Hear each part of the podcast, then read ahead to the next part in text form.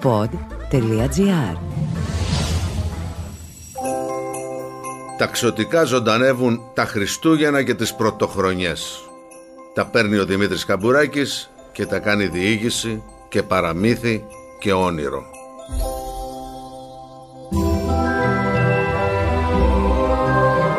Αν δεν έβγαινε καπνός από την καμινάδα θα νόμιζε κανείς ότι το παλιό σπίτι είναι χειμωνιάτικος αντικατοπτρισμός.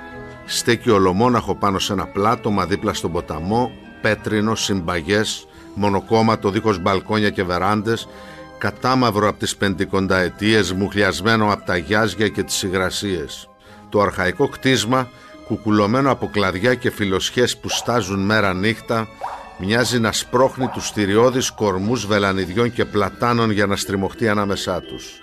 Πελώροι οι βάτοι γλύφουν τα κεραμίδια του, αδιφάγοι κυσί έχουν κάνει ρεσάλτο στους τοίχους του. Το μοναχικό σπίτι έξω από το χωριό, παρά τον καπνό που βγαίνει από την καμινάδα του, αποπνέει κάτι τρομακτικό.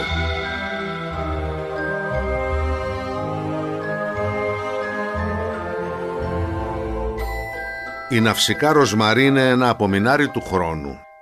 Ζει εκεί μέσα στο σπίτι ένα αιώνα και βάλε.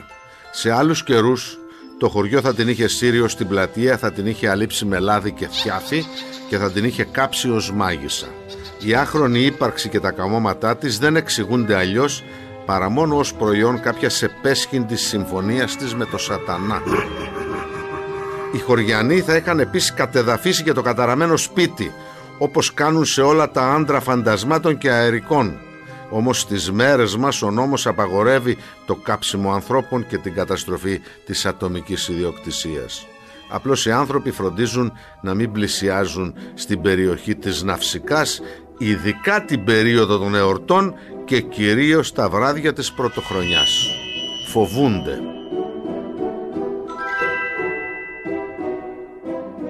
διότι μια φορά κάθε 12 μήνες, λίγο πριν αλλάξει ο χρόνος, η ναυσικά Ροσμαρή κάνει γιορτή στο σπιτικό της. Καλεί το μεγάλο της γιο, το Γιάννη, που πέθανε από καρδιά το 66 σε μια στοά του Βελγίου χίλια μέτρα κατά τη γη. Καλεί και το μικρό της γιο, τον Όμηρο, που το 75 πλακώθηκε από ένα γερανό καραβιού στις θάλασσες της Ιαπωνίας. Καλεί τον άντρα της, τον Κωνσταντή Ροσμαρή, που σκοτώσανε οι αντάρτες το 49 λίγο πιο πάνω από το σπίτι τους ρίχνοντάς του μια χειροβομβίδα που του άνοιξε την κοιλιά και πέταξε τα άντερά του στο χώμα. Ο Κωνσταντής φέρνει τον πατέρα του Γιάννη Ροσμαρή που χάθηκε το 22 στην οπισθοχώρηση της Μικράς Ασίας τελευταία φορά τον είδανε να σέρνεται τυλιγμένος με ματωμένους επίδεσμους έξω από τα Ιβαλή. Ο Γιάννης φέρνει τα δυο μεγαλύτερα αδέρφια του, τον Ευτύχη και τον Μανώλη Ροσμαρή. Ο Ευτύχης είχε πάει εθελοντής στους Βαλκανικούς και σκοτώθηκε από βουλγάρικη σφαίρα στην κατάληψη της Θεσσαλονίκης το 13. Ο Μανώλης πέθανε το 35 στο χωριό από μια φυματίωση που είχε οικονομήσει 16 χρόνια νωρίτερα στην εκστρατεία της Κρυμαίας. Αυτοί φέρνουν τις γυναίκες τους και τα παιδιά τους, δηλαδή τις συνυφάδες και τα ανήψια της Ναυσικάς.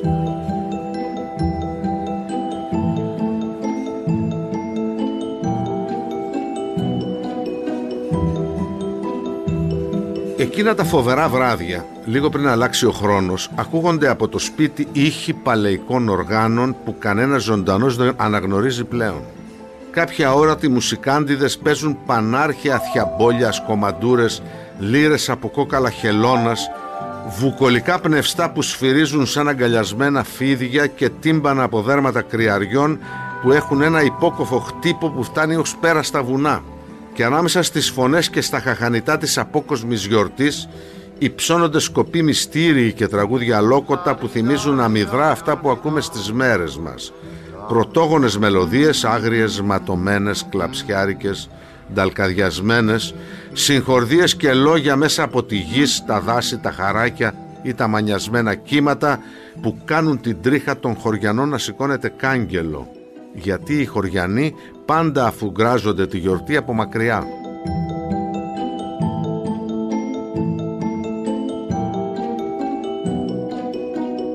Μερικές φορές το γλέντι των φαντασμάτων είναι σε κλειστό κύκλο. Μα άλλες πρωτοχρονιές μαζεύονται μέχρι 12 γενεάς έρχονται οι προπαπούδες των προ-προπαπούδων των ροσμαρίδων ντυμένοι με μπαλωμένα τσουβάλια και δέρματα φρεσκοσφαγμένων προβάτων με τρίπια στιβάνια ή ξυπόλυτη με κάτι ροζιασμένες χερούκλες και νύχια κατάμαυρα ζέχνοντας προβατήλα και με το λίπος της αλουσιάς να τρέχει στα βοστριχωτά μαλλιά τους. Έρχεται ο καπετάν Στεφανής Ροσμαρής που ήταν πειρατής και κούρσεψε τη μισή Μεσόγειο και ο γιος του ο Μαυρογιώργης που πολεμούσε στην ομάδα του αναγνώστη Μάντακα και ήταν φόβος και τρόμος για τους Τούρκους. Έρχεται ο Βαγγέλης που ήταν σφάχτης και ταμπάκης. Ο Ζαχάρης που πιάνε στο τρέξιμο κατσίκι στο βουνό παρέα με τον Κακομύρη τον Αντρέα αδερφό του παππού του που λίγο πριν το 1700 είχε προσπαθήσει να κλέψει μια κοπελιά μα τον προλάβανε τα αδέρφια της και τον εμουνουχίσανε σαν το χείρο. Έρχεται ο διαολόπαπας ο Δημήτρης, ο μόνος της οικογένειας που τόλμησε να φορέσει ράσα και ο ξάδερφός του Αντώναρος Ροσμαρής 40 χρόνια βοσκός, αντάρτης και κατσικοκλέφτης που ρήμαζε τα κοπάδια των Λατίνων αρχόντων και άφησε τα κόκαλά του σε βενετσιάνικη φυλακή. Είναι χρονιές που όλοι τούτοι κουβαλάνε τις γυναίκες, τις θυγατέρες, τους άντρες των θυγατέρων τους, τα εγγόνια, τα ανήψια και τα δευτεροξάδερφά τους. Μα όσο και να μαζευτούνε, στο πέτρινο σπίτι αυτό χωράει κι άλλους ένα μυστήριο πράγμα. Και πίνουνε και χορεύουνε αποθαμένοι, γελούν, ξεφαντώνουν, αναθυμούνται. Με την αυσικά ροσμαρή τη μάγισσα, την τελευταία ζωντανή της γραμμής τους, να τριγυρίζει ανάμεσά τους με το δίσκο και να κερνά και αντίχει να έχει κέφι η οικοδέσποινα τους βάζει να καλέσουν κι άλλους έξω από την οικογένεια συντρόφους τους στα γλέντια, στις χαρές, στις κλεψιές, στις επαναστάσεις, στα πιάτσικα, στους σκοτωμούς. Πότε πότε τους διατάζει να φέρουν αυτοστιγμή και τις άλλες γυναίκες εκτός από τις συζύγους τους αυτές που πόθησαν πολύ ή τις αγάπησαν πραγματικά ή τις ξάπλωσαν με το στανιό στα χώματα και στα ποκαίδια.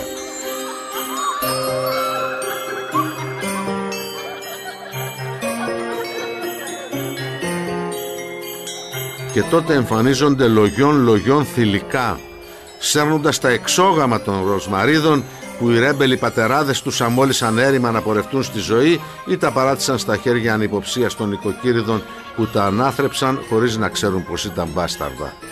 Γεμίζει το σπίτι με γυναικομάνι και με ανθρώπους που κοιτάζουν γύρω τους σαν χαμένοι καθώς ανακαλύπτουν ξαφνικά πως άλλη σφάρα αίμα κυλά στις φλέβες τους.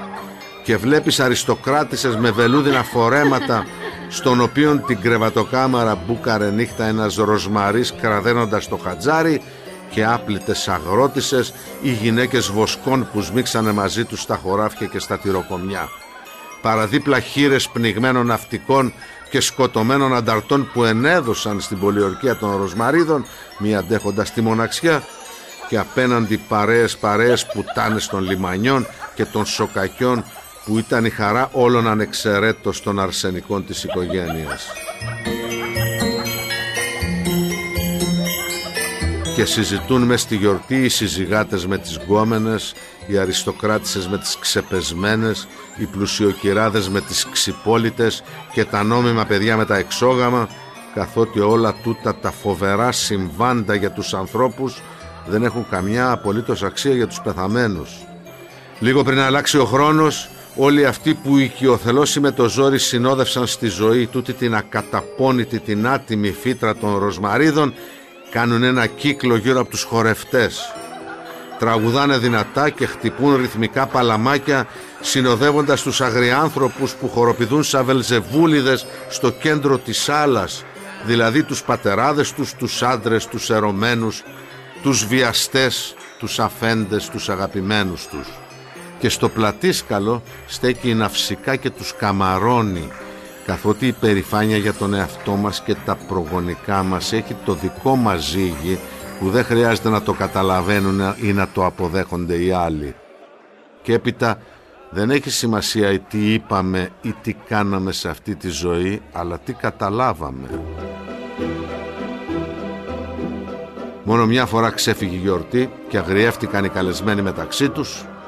Φράκαρε εκείνη τη νύχτα το σπίτι από την πολυκοσμία πετάχτηκαν έξω οι καλεσμένοι και γέμισε η λαγκαδιά με φαντάσματα που περιφέρονταν απειλητικά στην αυλή, τσαλαπατούσαν τις πικροδάφνες, χοροπηδούσαν από ακροκέραμο σε ακροκέραμο και κρεμιούνταν από τα κλαδιά των δέντρων με το μάτι κατάμαυρο για καυγά.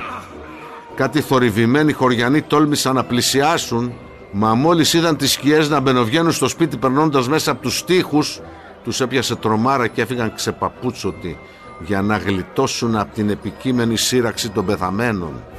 Επρόκειτο για άμυα λακαμώματα της ναυσικάς που βρέθηκε στο Τσακίρ Κέφι και είχε τη φαϊνή ιδέα να καλέσει στη γιορτή εκτός από τους συγγενείς της και όλα τους τα θύματα σφαγμένους, σκοτωμένους, πνιγμένους, καμένους και βασανισμένους από τα χέρια των Ροσμαρίδων.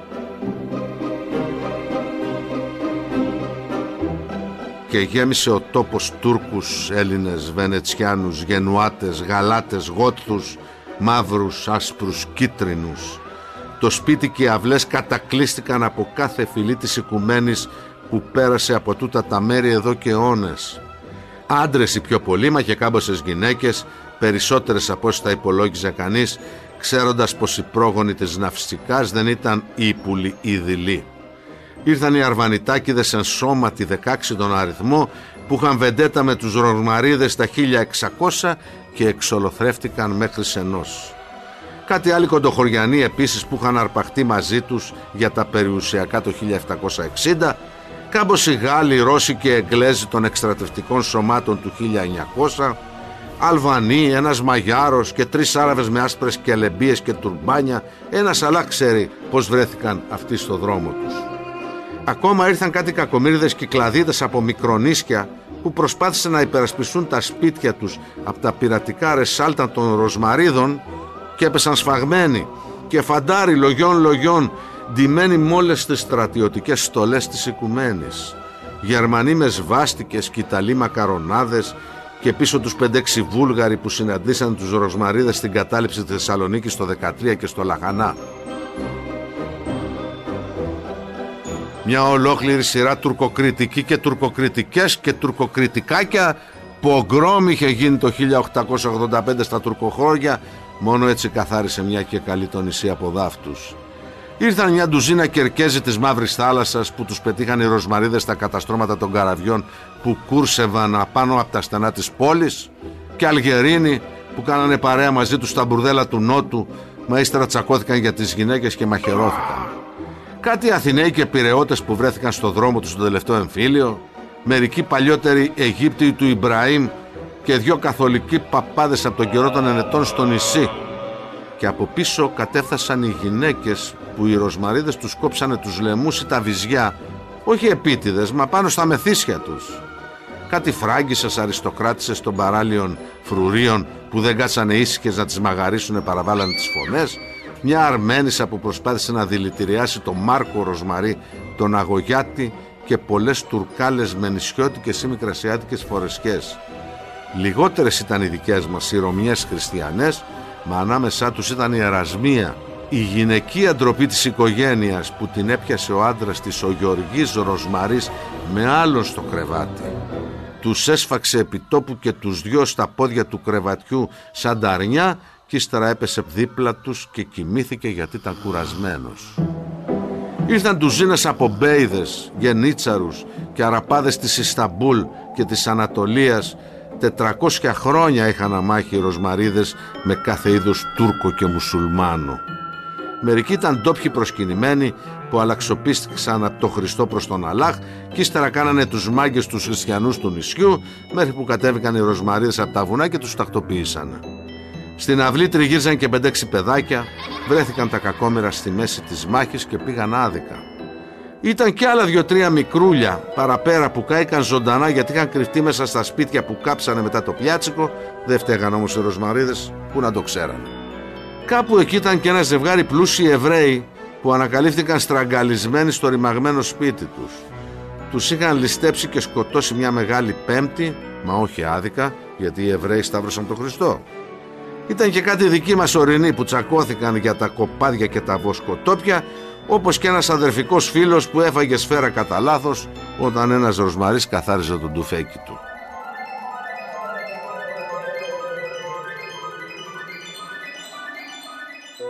Πέντε όνων φωνικά μαζεύτηκαν μέσα και έξω από το σπίτι, γιατί δεν υπήρξε πόλεμος, εξέγερση, φασαρία, πιλιάτσικο, επανάσταση, ανακατοσούρα, αντάρτικο, βεντέτα, τσαμπουκάς ή καυγάς που να μην ήταν ανακατεμένος κάποιος ή κάποιοι ροσμαρίδες. Όμως τα μαχαίρια και τα ντουφέκια αφήνουν πίσω σκοτωμένους που τώρα είχαν πλακώσει όλοι μαζί για την πρωτοχρονιάτικη βίζητα στο σπίτι άλλος με τρίπιο κρανίο και άλλος με κομμένο λαιμό και άλλος με ανοιγμένη την κοιλιά ή διαλυμένα τα νεφρά. Έτσι ακροτηριασμένοι και δύσμορφοι τριγύριζαν στην αυλή διότι ναυσικά τους κάλεσε ξαφνικά και δίχως προειδοποίησα τον άλλο κόσμο οπότε δεν πρόλαβαν να καλοπιστούν λιγάκι. Μόνο γέροντες δεν υπήρχαν στη γιορτή, οι Ροσμανίδες δεν ακουμπούσαν γέρους, είχαν σέβας. Όμως οι σκοτωμένοι πεθαμένοι είναι διαφορετικοί από τους κανονικούς πεθαμένους. Οι οργοί που μαζεύουν την ώρα που ξεψυχούν οι τιμένοι δεν ξεθυμένοι εύκολα. Και αν ήταν θεριά όσο ζούσαν οι φωνιάδες τους, θεριά ήταν και πολλοί από τους σκοτωμένους, μόνο που η τύχη της αναμέτρησης δεν τους ευνόησαν. Οι νικημένοι εκείνη τη βραδιά της πρόκλησης ψυχανεμίστηκαν ευκαιρία για εκδίκηση και άρχισαν να τρίζουν τα δόντια τους και να πηγαίνουν απειλώντας με αποτέλεσμα όσο πλησίαζε αλλαγή του χρόνου μέσα στο σπίτι να χορεύουν οι φωνιάδες και απ' έξω να βράζει ο τόπος από τα θύματά τους. Η γιορτή είχε καταλήξει σε πολιορκία. Όχι πως θα τους πείραζε τους οικοδεσπότες τους Ροσμαρίδες, ήταν ευκαιρία να τους ξανασκοτώσουν τους κερατάδες. Όμως η Ναυσικά δεν ήθελε να χαλάσει το πρωτοχρονιάτικο γλέντι της με αγριότητες. Ως λύση λοιπόν σκέφτηκε να καλέσει και τους φωνιάδες των Ροσμαρίδων. Μπας και σοφαρίσει το πράγμα. Μπας και καταλαγιάσουν τα θύματα βλέποντας αυτούς που εκδικήθηκαν εκ μέρους των. Πλην πρόκειτο για μια ακόμα πιο επικίνδυνη σκέψη καθότι οι Ροσμαρίδες είχαν μετρημένους 226 σκοτωμένους μέσα σε πέντε αιώνες και μόνο 180 πεθαμένους στο κρεβάτι του σπιτιού τους. Αν αθρίζονταν άλλοι 226 φωνιάδες τους ήδη συγκεντρωμένους θα γέμιζε η λαγκαδιά με ένα τόσο αμαρτωλό ασκέρι που θα αποτελούσε προσβολή και για το Θεό και για το διάολο. Γι' αυτό μόλις άρχισε να καταφθάνει η καινούργια φουρνιά καλεσμένων και αντιβούηξε το λαγκάδι από τις φωνές των κάτω που τους υποδέχονταν ερεθισμένοι κάποιος υψηλά ιστάμενος έδωσε εντολή και άλλαξε ο χρόνος μια ώρα νωρίτερα. Ήρθε αμέσως η ομίχλη του καινούργιου χρόνου και σκέπασε στα γρήγορα το σπίτι και τη χαράδρα ολάκερη. Απλώθηκε ησυχία και όταν το σύννεφο αποσύρθηκε τα ξημερώματα τα φαντάσματα είχαν αποχωρήσει αφήνοντας την αυσικά να στέκει ολομόναχη στην πόρτα και να κοιτάζει πέρα μακριά στο άπειρο. Φέτος η Χωριανή είναι πιο ανήσυχη από κάθε άλλη φορά. Όχι μόνο διότι έχει λιακάδες και οι ξαστεριές ευνοούν τέτοιες απόκοσμες συγκεντρώσεις, αλλά διότι τις σπάνιες φορές που βλέπουν από μακριά την αυσικά μοιάζει εντελώς αποκαμωμένη. Όποια συμφωνία και αν έχει κάνει με το διάολο δεν μπορεί, κάποια στιγμή θα πεθάνει η κολόγρια. Πιστεύουν λοιπόν πως αυτή θα είναι η τελευταία πρωτοχρονιάτικη γιορτή της. Όχι μόνο η δική της, αλλά και όλων των ροσμαρίδων διότι με τον επικείμενο θάνατο της γριάς μάγισσας τελειώνει απότομα η γραμμή αυτής της άτιμης φάρας. Ούτε παιδί, ούτε εγγόνι, ούτε ανήψη, ούτε δευτεροξάδερφο δεν έχει απομείνει ζωντανό για να σπείρει καινούριου ροσμαρίδες, λες και στηρώθηκαν ξαφνικά όλοι τους ώστε να εξαλειφθεί διαπαντός το καταραμένο όνομα. Όμως μια φύτρα που ζώντας έσπερνε θανατικό και περνώντας από γενιά σε γενιά έσπερνε φαντάσματα. Τι είναι άραγε ικανή να κάνει την τρομερή στιγμή του οριστικού και αμετάκλητου θανάτου της; Πόσες ταξιαρχίες διαβόλων θα καλέσει, πόσες φάλαγγες πνευμάτων θα επιστρατεύσει, πόσες στρατιές αερικών θα κουβαλήσει στην ακροτελεύτια και πιο μεγαλόπρεπη από τις γιορτές της, ο Θεός να μας φυλάει πρωτοχρονιάτικα. Ακούσατε τα ξωτικά του Δημήτρη Καμπουράκη, μια παραγωγή του pod.gr. Αναζητήστε τα podcast που σας ενδιαφέρουν στο pod.gr, Spotify, Apple Podcasts, Google Podcast και σε όποια άλλη εφαρμογή ακούτε podcast από το κινητό σας.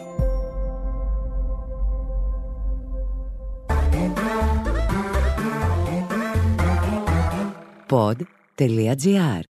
Το καλό να ακούγεται.